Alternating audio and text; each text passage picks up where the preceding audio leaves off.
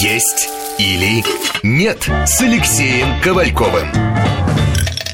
Итак, продолжаем наш разговор. У нас в студии наш гость, врач-терапевт, врач неотложной помощи Андрей Звонков. Мы очень много говорим сегодня о спортивном питании, о том, как применить принципы спортивного питания в питании обычных людей, которые хотят оставаться в форме, и чем, чем питаются спортсмены, чтобы выглядеть красивыми, здоровыми и чтобы быть победителями. Андрей, вот вернемся к тому, от чего мы ушли в предыдущей части. Вот все-таки для спортсмена важно сохранять вот эту форму, в том числе и для камер, и для внутренней самооценки, и для внешнего какого-то вида. А вот когда спортсмен уже уходит из спорта, есть так, такие случаи, что он расслабляется, теряет бывает, форму? Часто бывает. Особенно у аэробников, которые спортивные. По-разному. У цикликов бывает очень часто, угу. да. Полнеть начинает. Что такое циклики? Циклические виды спорта, лыжи, велосипед, там, где движение, гонки. Называются циклические виды спорта. Ну, ну на нашем жар... на жаргоне циклики, да. Они идут по восемь-двенадцать часов аэробный, в день. Аэробный цикл, вот этот вот, собственно, их потому цикликами mm-hmm. называют. И когда это все прекращается, естественно, жировая ткань берет свое, она начинает дико вырабатывать инсулин в бешеных дозах, требовать сразу: дайте мне сахар, дайте углеводы. Человек подсознательно совершенно меняет свою диету, он понимает, что ему теперь уже не надо следить за всем этим и, естественно, нарушает. Но я должен сказать, что я, например, работал с тренерами, вот с Арефьевым, Зубковым, они в отличной спортивной форме, хотя люди уже взрослые, не ровесники, в принципе, им пятьдесят. Но людям очень действительно тяжело поддерживать. И они держат, держатся, держатся, во-первых, потому что это еще и уважение, то есть сами спортсмены смотрят да. на них, да, если тренер не позволяет себе переедать или, так сказать, там как-то, ну, они за ним тоже стараются. Просто на ум приходит, конечно, Гус Хиддинк, помните? Он такой в весьма ну... неспортивной форме был. Ну, ну, а зачем ему? Он знает как. Он мозг. Он мозг, да. Его... Это совсем другое. Есть тренеры, которые... Пухнут, и лишний вес, вес имеют, да? И лишний вес имеют. Ну, это вот, кстати, немножко. Вот как понять, есть лишний вес все-таки у спортсмена или нет? Может быть, это за счет мышечной массы он набрал. Ведь мышечная масса тяжелее, чем жировая. Значит, я вам скажу, что для лишнего веса есть вполне конкретный расчет. Вот берем моих ребят, спортсменов, угу. прыгунов с трамплина. Там есть вес, с которым он, полетный вес, так называемый, с которым ему легко прыгать, и вес... выше, ниже которого он не может иметь, потому что иначе его дисквалифицируют. То есть у него есть коридорчик, коридор, в котором он должен находиться, да. Но вот отследить... Не меньше, сос... не больше. Отследить состав тела помогают приборы, которые называются биоимпедансометрией. И вот вы начали говорить о том, что весы были определены, да. на которые встаешь, и они Конечно. измеряют состав тела. Но жир. Они измеряют они состав показали, тела в основном, жир. По нижнему уровню, да? Mm. А есть профессиональные приборы, которые человек заходит, ложится, к нему подключает датчики, и все четко. И, кстати, они показывают еще основной обмен. Ну, Алексей, вы же понимаете прекрасно, что, в принципе, часто использовать это нет необходимости. Нам достаточно один раз там, в месяц или один раз в полгода даже пройти такого рода исследования, чтобы получить основную картинку. Uh-huh. Вот. И по ней уже каждые шесть месяцев... Они проходят каждые шесть месяцев углубленное медобследование. И вот эти методы все используются там. Хорошо, вот. Другой вопрос. А, а моя задача, скажем, врача, который mm-hmm. при команде, следить за тем, чтобы они не болели, чтобы у них гастрита не было, язвенной болезни не было, чтобы они, так сказать, носом не хлюпали, чтобы у них бронхитов не было. Вот в чем задача. Это главная задача, чтобы они ели то, что нужно, mm-hmm. и не ели то, чего не нужно. Чтобы у них не было запоров и поносов, чтобы они не съели... всякую дрянь, которая потом... Извините, то есть, вы потом... сначала... Вот. вот вы приезжаете в какой-то да. город.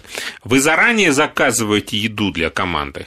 Как да это происходит? Нет, обычно это все уже как бы по стандарту налажено, потому что забронированы места в отеле. И... Отели ориентированы на работу со спортсменами, поэтому... То есть, они, знают, они вас да. спрашивают заранее, что вашей команде сделать? Как правило, там все, да, вот all-inclusive. То есть, они вариант. приходят а и этот, сами выбирают спортсмена. Этот inclusive, он, как правило, связан с тем, что... Ну, я объясню. Например, в Хинтерзарте не остановились. Мы останавливались у отличного дядьки, его зовут Фидо. Такое интересное имя. У него свой отель, и он сам бывший повар спортивной команды. Uh-huh. То есть он, он знает, что нужно, что можно и чего нельзя спортсмену. Ну, это вам готовит, повезло, что готовит он такой всегда человек. Очень вкусно, да. Uh-huh. Мы останавливались в Титизее, то же самое нам готовили замечательно, так сказать, тоже и, и, итальянцы. В... А было такое, что вот вы приехали, видите, Трентино. Что это вообще нельзя есть? Ребята. Ну вот да, в Турции. Вы, в основном, ребята, вы да. смотрите, в Турции ему, было тренеру очень нет, это нельзя есть, вот. Они вообще сейчас. Да, бывает, что фастфуд, например, вот и больше ничего. Что ну, делать? Это, это эксклюзивная ситуация, когда, извините, покушать надо, а кушать нечего. Когда, например, мы приезжаем в Трентино, мы приезжаем туда где-то в районе двенадцати часа дня, и до шести вечера мы не можем устроиться в гостиницу, потому что надо быстро туда бежать на митинг, там оформляться, там регистрироваться, проходить экипировку контроля. Там. И ребята ходят по всей этой площадке, естественно, они голодные, их никто не кормит. Вот, я подхожу к тренеру, я говорю, так, вот здесь есть кафе, uh-huh. там есть, можно стейк заказать, там можно, в общем, покушать, дайте мне вот денег, сейчас я с ребятами схожу, я их покормлю хотя бы и посмотрю, что можно. То есть, мы я им заказал. То есть, вы там, там контролируете я на месте? Кусок, да, кусок говядины попросил приготовить тушеный, так сказать, дать картошку отварную, ну, поговорили. Я чуть-чуть знаю немножко английский, немножко немецкий, немножко французский, и мы так на пальцах с... объяснились. Они видят... Ой, они видят, что форма спортивная, поэтому они понимают, что нам можно, чего нельзя. Поэтому... У нас, видите, живой разговор такой да. уже. Вода Извините, проливается, падает. Вот как врач спортсменов, вы сразу пришли, и первое, на что обратили внимание, на воду. О да. воде. Воды Поговорим много пьют. Воде. Да, воды много пьют спортсмены. Воду надо пить. И какую воду надо пить? Ну, желательно минеральную, хорошую воду. Вот я слышал, что спортсмены не пьют газированную воду, потому газированную что есть воду такое... я им не разрешал пить. Отлично. Почему? Потому что она раздражает слизистую, раздувает желудок, повышает аппетит. То есть, вот этот газовый пузырь, который да, собирается да. в верхнем отделе он... желудка га... и рефлюкс, да, Газиров... выброс? Газировку мы всегда спускали.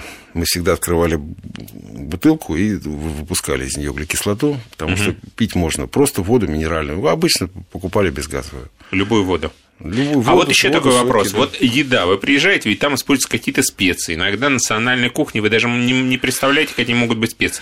Вот эти специи или вот то, что добавляют. Я объясню. В допинг-контроль, тех... я вот к этому иду. Значит, прежде всего, в тех местах, где мы питались, угу. все специи стоят отдельно. А, на вот отдельном так, да? столике. Пища приготовлена почти без соли. Почти без соли. То есть мы все, каждый досаливал, доперчивал, доливал сам себе. То есть варёное, копчёное такое. Да, давали в основном, то есть там вот вы подходите, огромное количество лотков, угу. тут вот яйца отварные, тут картошка, пюре, картошка обычная просто сваренная, да, вот как мы ее готовим угу. дома. Тут макароны, ну, макаронные изделия, пасты, тут рис в различных вариантах. Но, как правило, это все не соленое практически, и это с минимумом количества жира. То есть там чуть-чуть растительного масла, может быть, отдельно. Все это вот духово-паровое. Ребята сами берут столько, столько, столько да. сколько хотят себе положить, сколько можно. Естественно, они иногда спрашивают у меня, можно ли это, можно ли то. И салаты, салаты все отдельные, все это в основном зеленые, и вот листами так вот, uh-huh. много, ну, там руккола, там эти, зеленый салат пучковой, там, ну, всё, ну что точно. Угодно. Но нашего оливье там я не видел ни разу. Алексей, селёдки под шубу я тоже не видел. Я рад, это же я Как же врача-диетолога, да. это стол, вот, о котором это, можно вот мечтать. Вот этот кошмар. То есть, я, я доходил до того, что мне-то, мне-то хочется самому, да? Вот, кстати... Я брал с собой специально пакетик майонеза, чтобы никто не видел. Вот, Андрей, кстати, вот я хотела спросить, а вы как форму поддерживаете? Вы же тоже и личным примером должны показывать спортсменам. Форму у меня что надо... Лишних десять, даже пятнадцать килограмм, поэтому я сейчас записался тоже в тренажерный зал, хожу два раза в неделю, пытаюсь, так сказать, ну, у меня свои проблемы, я долгое время... Ну, вы их знаете, долгое... понятно, да, учитываете. Долгое да. время был довольно, так сказать, толстым, потом мне удалось с помощью наших врачей самому и, и с помощью... хирургов избавиться от лишнего веса, от лишнего жира, его было очень много.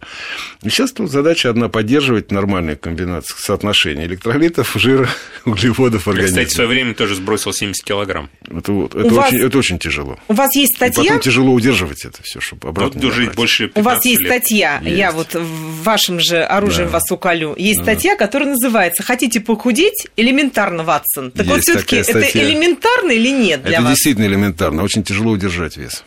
А, вот самое тяжелое удержать вес, потому что за три недели можно легко сбросить и двадцать, и тридцать килограмм. Дурацкое дело нехитрое. Действительно, садитесь на основной обмен, вырезаете его в два раза и питаетесь по шестьсот-восемьсот килокалорий в сутки. Вы не голодаете при этом, вес будет уходить, но попробуйте удержать его потом. А вы знаете, как удержать вес? Ну, это очень сложно. Когда имеете размер желудка семь литров, это практически невозможно. Это вопрос э, причины набора веса, да. первое. То есть, не устранив причину, мы никогда не избавимся от веса. А причина это может Клетки быть психологическое остаются. Нарушение пищевого поведения, может быть эндокринное, может быть обмен основной меняется с годами. То есть, причин может быть много. Но это уже... Отдельная другие темы, да. Они совершенно для отдельные передачи. Для другой передачи, и мы обязательно это будем обсуждать. Все темы, которые будут касаться вопроса правильного питания, здоровья нашего, всевозможных хороших, грамотных диет, мы обязательно будем обсуждать с нашими гостями, с Алексеем Ковальковым. Напомню, сегодня у нас в гостях был врач неотложной помощи, терапевт Андрей Звонков. Мы говорили о спортивном питании и о принципах спортивного питания, которые можно было бы применить в здоровом питании людей, которые не занимаются спортом, а просто лишь увлекаются. И хоро... желаем новых побед нашим Спасибо. спортсменам. Да уж, это да. Есть или нет с Алексеем Ковальковым.